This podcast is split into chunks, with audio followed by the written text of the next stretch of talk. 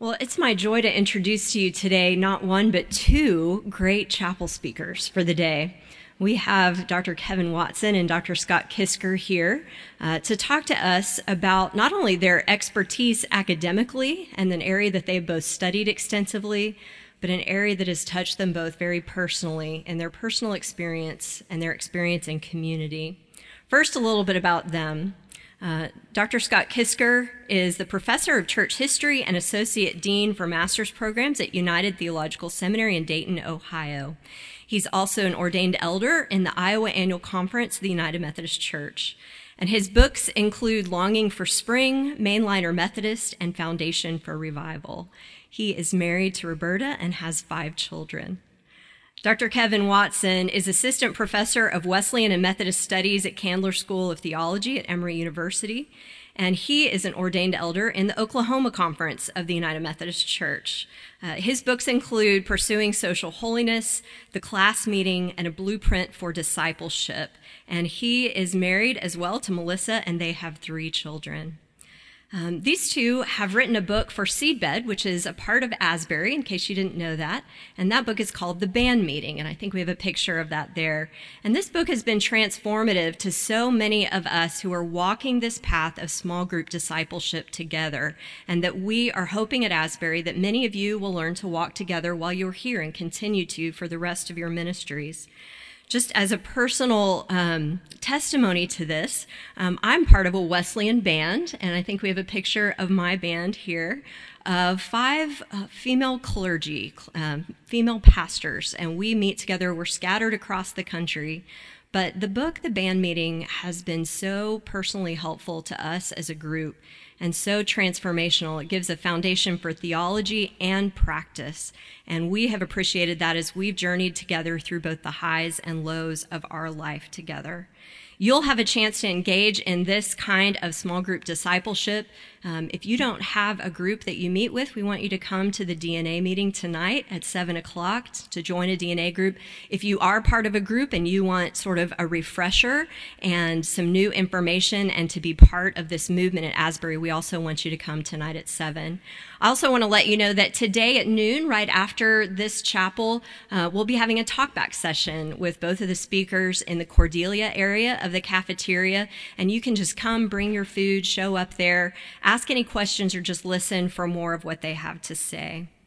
Um, these two speakers are not only people that I've admired in ministry. I, I first heard them speak about um, their book, The Band Meeting, and give a testimony of their experience at the New Room Conference, which is sponsored by Seedbed. But they are both uh, dear friends of mine. Both of them have ministered to me in my own ministry, have prayed for me, and I for them. And so it's a joy to have people like that here.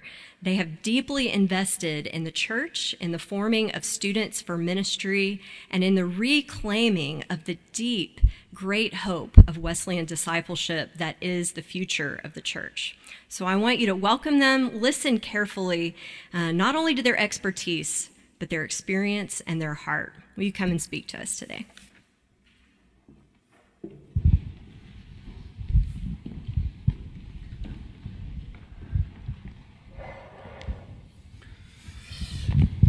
Good morning. Hi, good morning. Uh, I'm Scott Kisker, and this is Kevin Watson. Um, and, uh, you know, we've given this talk once before at, uh, at, at, a new room conference, and so we're kind of redoing it again. Um, I do want to give uh, greetings from my institution to the north, uh, United Seminary. But you, and you also want to know that you, you asked a, a couple of church historians uh, to talk to you. So I want to begin our sermon today, our time of testimony, which is really what this is, um, with some history about this practice that, we, uh, that we're a part of. Um, once upon a time, the church was in a mess. You have to try really hard to remember that time. There was corruption. Uh, there was division. And, um, and actually, there, there, uh, there was all outright violence that broke out. Um, Christians were killing other Christians for the sake of being correct. And Christians who were living in places where their views were not correct had to go move. And so one small group of persecuted Christians started on the move and were looking for a place to go. And they, they found a, a, a rich guy uh, in Germany who would give them space on his, um, on his estate. So, small group of these Christians come and, and, and they go there and, and, and they start living together. And more refugees join this community. And what happens when Christians come together and try to live together? Anyone? Conflict. They couldn't get along. And so the, the, the, the, the prince of this territory, who was often in the capital, uh, you know, doing his princely duties for the court, hears about all this conflict on his, on his estate. He comes back and he says, okay, we gotta, we gotta institute something uh, to try and resolve this conflict. And so he established something called bands. And these were small groups where they, according to St. James, confessed their sins one to another that they might be healed. Men and women. That uh, was in, I'm looking up the number here, May of 1727.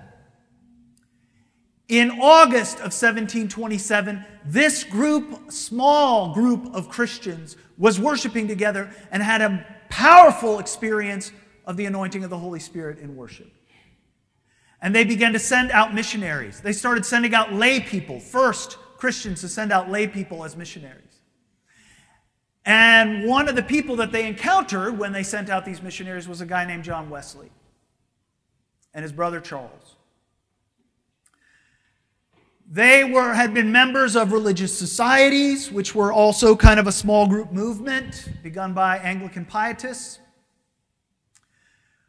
But together they set up a new kind of group where they formed a new society where the members were broken into these bands, like the Moravians, that group that I was telling you about.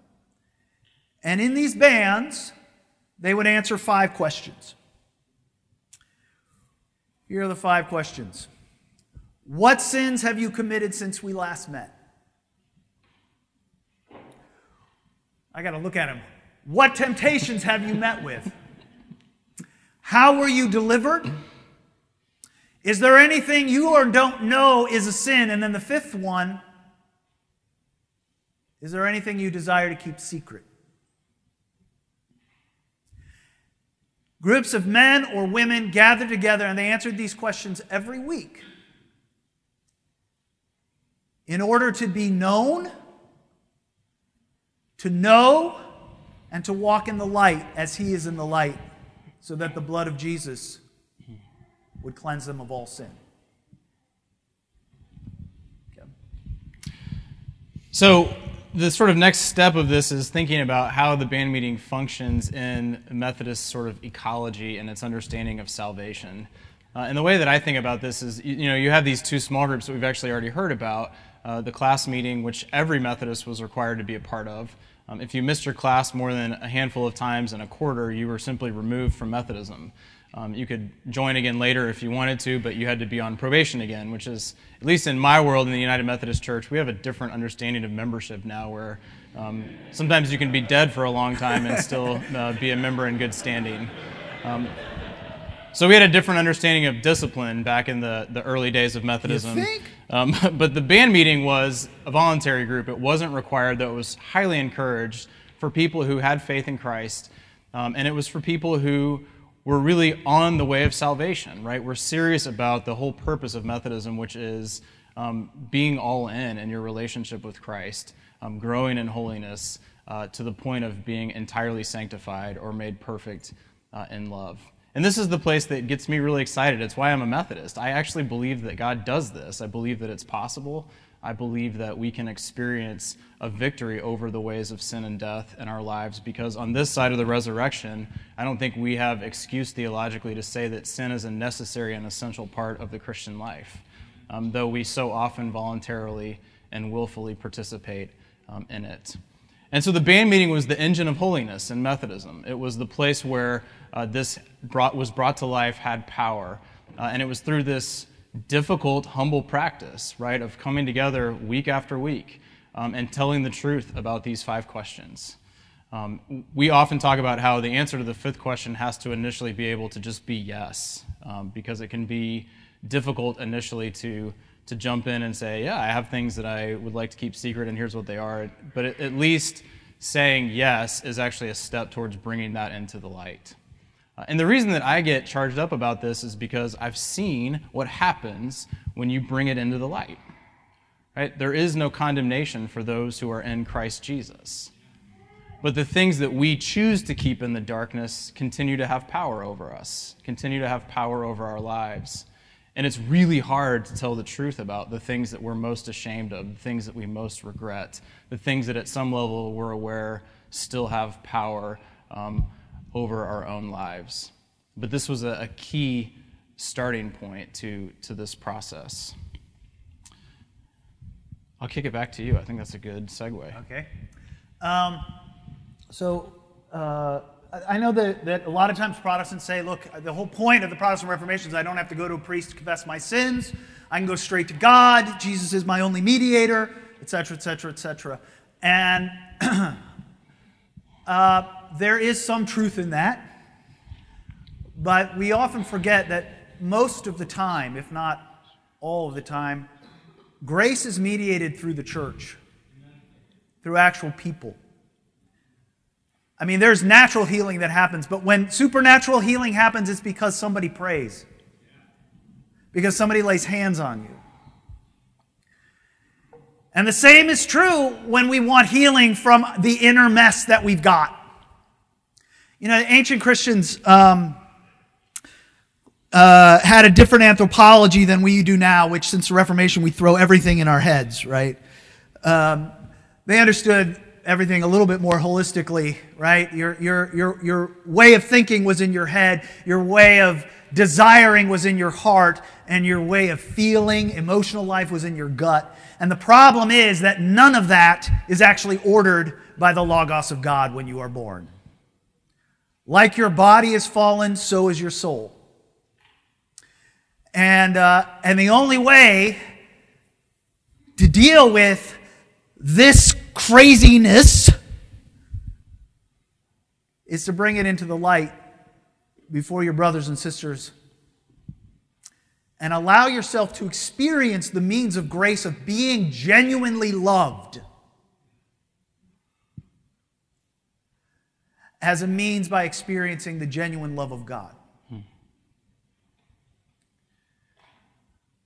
I forgot what I'm supposed to talk about.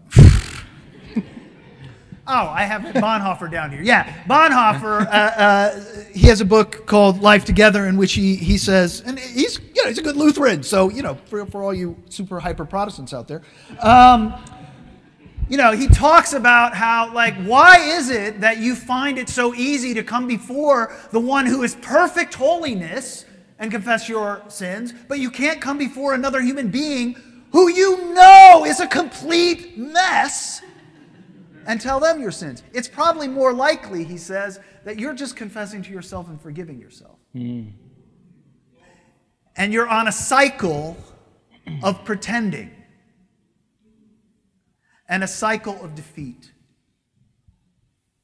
And you never actually experience the healing love of God at the deeper and deeper levels that you need to experience it so that you can actually experience freedom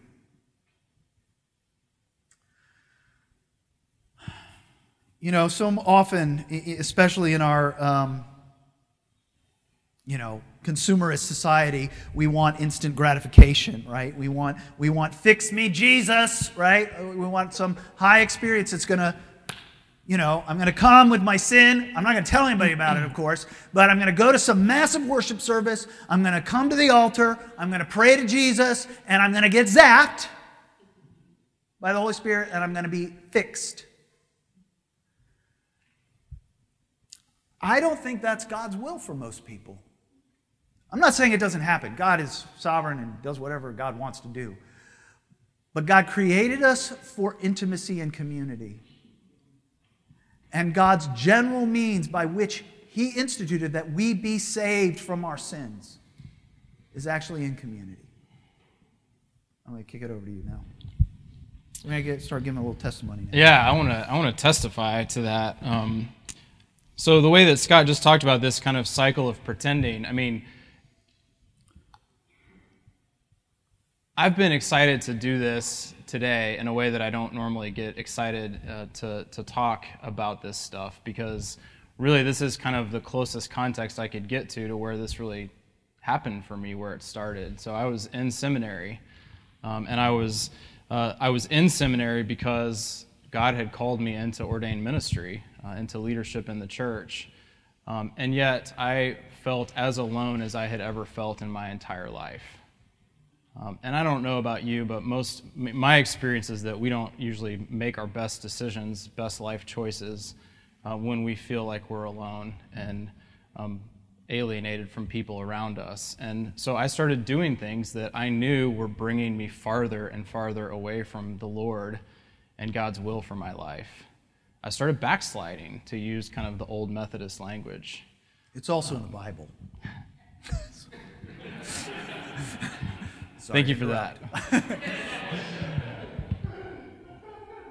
and as that as that started happening, there was you know it, it's a horrifying experience that some of you may be able to relate to right now.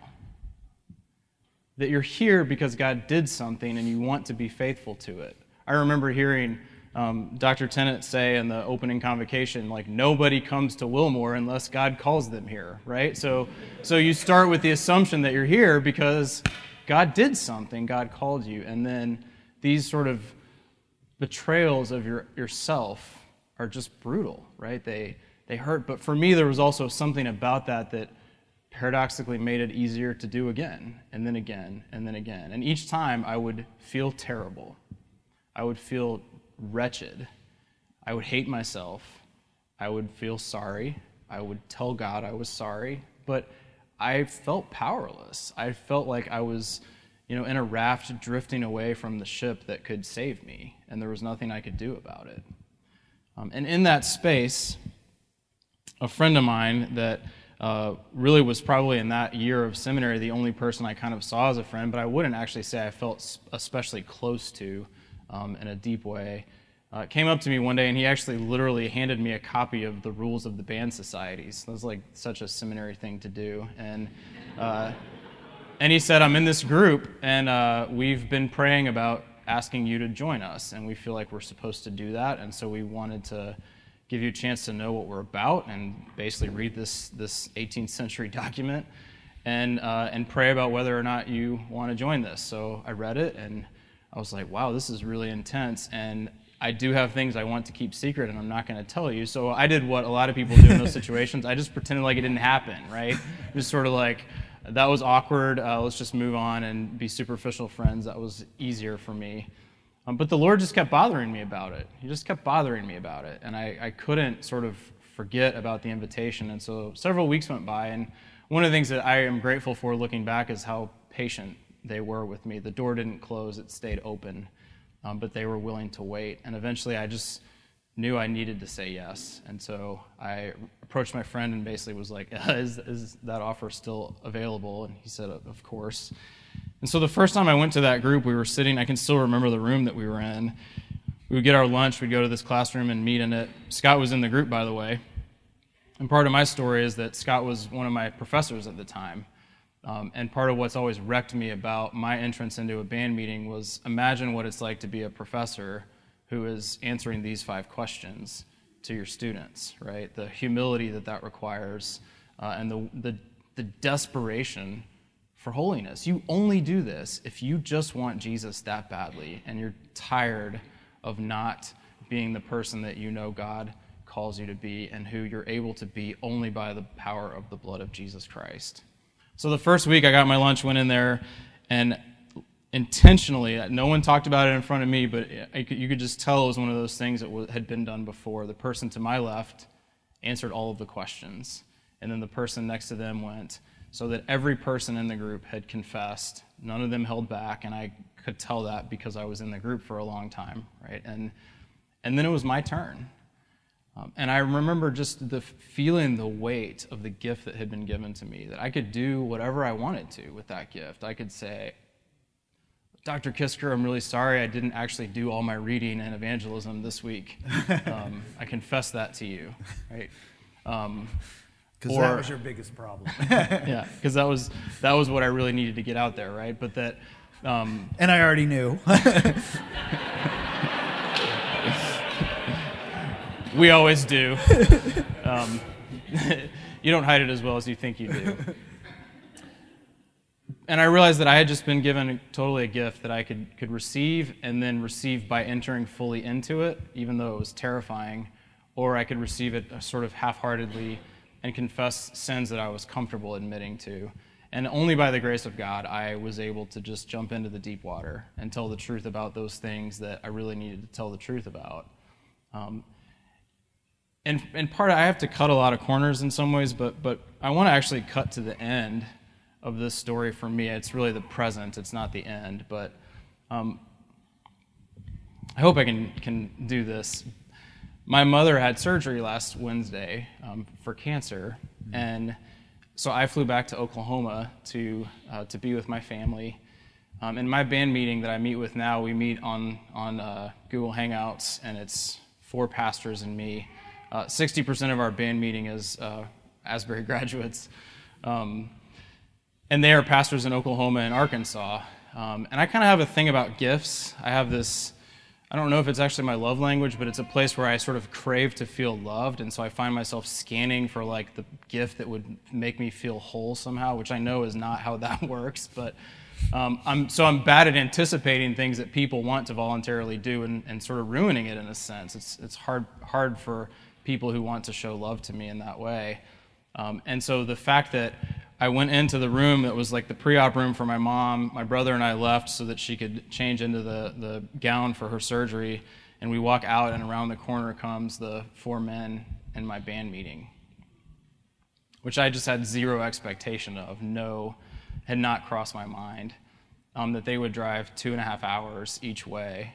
They're all, you know, successful pastors, growing churches, and being used by God in powerful ways. And um, and Part of that means that they're busy, but they have had God working on them in a way that they knew this was a priority, right? Even though they didn't really have time for it. Um, but they made time because they love me that much, which is, is, a, is an amazing thing to receive. And what it also did for me is that it let me shift into just being my mother's son instead of being the one that I knew would be expected to pray for her before surgery. And so my friend Matthew gathered us all around her bed and prayed a really powerful prayer for my mom that I just got to receive uh, and be a part of. And the thing is about this, the I mean, if I could do anything this morning to convince you to be in a group like this, if you're on the fence, even if you just think it's a terrible idea, if I could do anything to convince you to do it, I would. Because that kind of community cannot be manufactured in the moment when you most desperately need it. It can't be created when you most desperately need it. Um, and I'm in one of those seasons where I need to have brothers who are holding my arms up. And by the grace of God, He has been faithful to provide them for me. And Scott is still one of them. We're not in a band together anymore, but he prayed powerfully for me last night and this morning, and um, we continue to, to pray for each other. Uh, and the, this happened for me when I was, if you're a seminary student now, when I was in your shoes, when I was sitting where you're sitting. I didn't go to a seminary where chapel space would have been given to encouraging us to do something like this. Um, and so I, I just I beg you not to take for granted the opportunity that you have to have this kind of help to figure out how to do this. One of the things that breaks my heart the most is people who know they need community and they can't figure out where to find it. And this, this place is trying to help do everything. They're trying to remove as many obstacles as possible to you finding a place where you can be fully known and fully loved. Um, but it, it is it will be comforting but superficial if you don't go all in. It will be comforting but superficial if you don't get real about the stuff that you already know you need to tell somebody with skin on and get on your knees and have them pray for you so that you can find breakthrough by a power that is not your own and that can never come through your own effort and exertion and will. I wouldn't be here today. And I mean that. I would not, I probably wouldn't be married.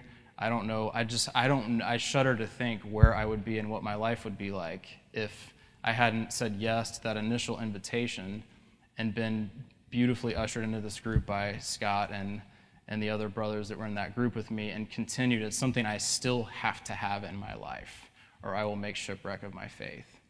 But by the grace of God, I've learned that James 5:16 is actually true. You confess your sins not just because it's commanded in scripture, but so that you can be healed of your sins, right? So that you can be sanctified. And then the last part that I've recently noticed is that then it says the prayers of a righteous person are powerful and effective. And part of what happens is that I think the Lord sort of blesses us and gives back to us as we actually grow in holiness. Our prayers for each other um, tend to actually become more powerful. God tends to help us to pray in powerful and effective ways. And um, my group is, I had a friend who recently had this word of greenhouse, that for, for him, our band meeting was going to be a greenhouse for holiness. And it absolutely has been. Things have just been taken from us that needed to be taken, power has been given to us that we lacked to have victory. Um, and we're actually starting to thrive in our faith and not just limp along and make it through. Um, so I hope that this is something that you will uh, allow the Lord to convict you of and be faithful to respond to. That was probably too long, but yeah, that's thanks what I for leaving me two minutes for my testimony. Um, I already told part of it. yeah, you did. Uh, but but but and and here's the thing. This similar stuff, you know, I was a, I was a brand new professor. I was actually not a professor at the time. I was an instructor, which is terrible because the pay is lousy. And um, I was living in DC and I was having my third child and I was trying to finish my dissertation and blah, blah, blah. And my life was spinning out of control, which is why I, you know, nobody goes into a band probably unless they recognize their own desperation. And here's the thing we're actually all desperate. Some of us just put on a better face. All of us are completely messed up. That's the only empirically provable Christian doctrine, brothers and sisters, is original sin. So, uh, you know, you're, you're a mess. And some of you um, have your little household gods that you brought with you to Asbury, and you keep them tucked away in a corner. And when you don't think that, you know, stress becomes super high, and that's when you are liable to turn to those household gods, turn away from the God who actually created you and loves you and knows you, right? What, what this process of peeling back the onion of your own soul into deeper and deeper levels of your own shame, that's what it's about. And allowing God's light through your brothers or sisters to actually touch that part of you that keeps you hiding. That's what transforms you. Most important part of our meeting, you know, and, and two, two most important. One, don't lie. Just don't lie. Say, I'm not answering that question, or there are actually other sins I am not ready to confess today, or, or yes, I have secrets that God has brought to my mind, places of shame in my past, things I've done, things that have victimized me that I don't want to talk about right now, but I'm but just don't lie. And the second thing that's really important is that after somebody gives their confession, that you as the church body, that somebody prays for them and pronounces the forgiveness of Christ. That in the name of Jesus Christ, you are forgiven. The freedom that that produces this is why the church exists. This is why God created a community.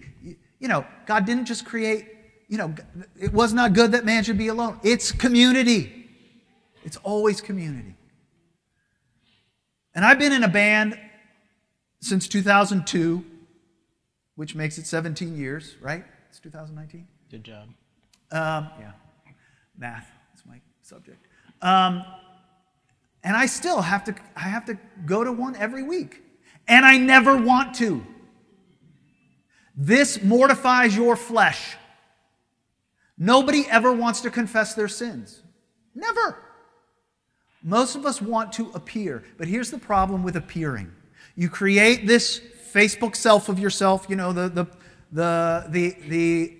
He's not on Facebook. He I'm know on what he's talking Facebook, about so I have right no now. idea. But you know what you know what I'm saying. You have like you know you create. I'm, I'm trying to be hip, man. I'm trying to like be with the young people. You create your avatar. You create your avatar that you present to the world that people will love. And no matter how much affirmation that avatar gets, no matter how much they love that, they're not loving you, so you're alone. In the band meeting, you start to lay this thing aside and allow yourself to actually be loved. Um, I'm going to wrap it up. You know, one of the things when these band meetings started um, among Moravians and Methodists, they were part of, of repentance that sparked a revival that lasted for 100 years. The Moravians had a 24 7 prayer meeting that lasted for 100 years. And, and the vibrancy of Moravianism and the existence of that prayer meeting and the existence of band meetings are almost together. There has never been a revival without a general repentance. If we're here at seminary because, you know, we want to preach well and we want to be in a big uh, church and, and we want to we want to see many people come to Christ, all those things are good. But if you don't want to be holy, none of it actually matters. Because we're just creating churches that are, again, avatars that the world will love and not places of healing, of actual healing. So I, I guess we invite the band to come up now. Segue. Segue. I don't know how this all works, you know. Um, we want to pray for you. Um, and as the band plays, we're going to invite you to come to the altar. Some of you already know right now what it is that you that God is telling you, the Holy Spirit is nudging you that you need help with.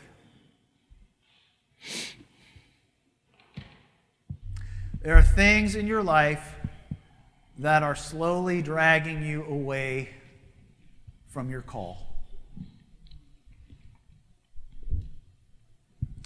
Let us pray. You want to pray? You pray. I, I've been talking. Come, Holy Spirit. Yeah. You are welcomed in this place. I ask for freedom for us to bring to you what we need to bring. I ask that you would have your way with us. In the name of Jesus, to the glory of God the Father. Amen. Amen.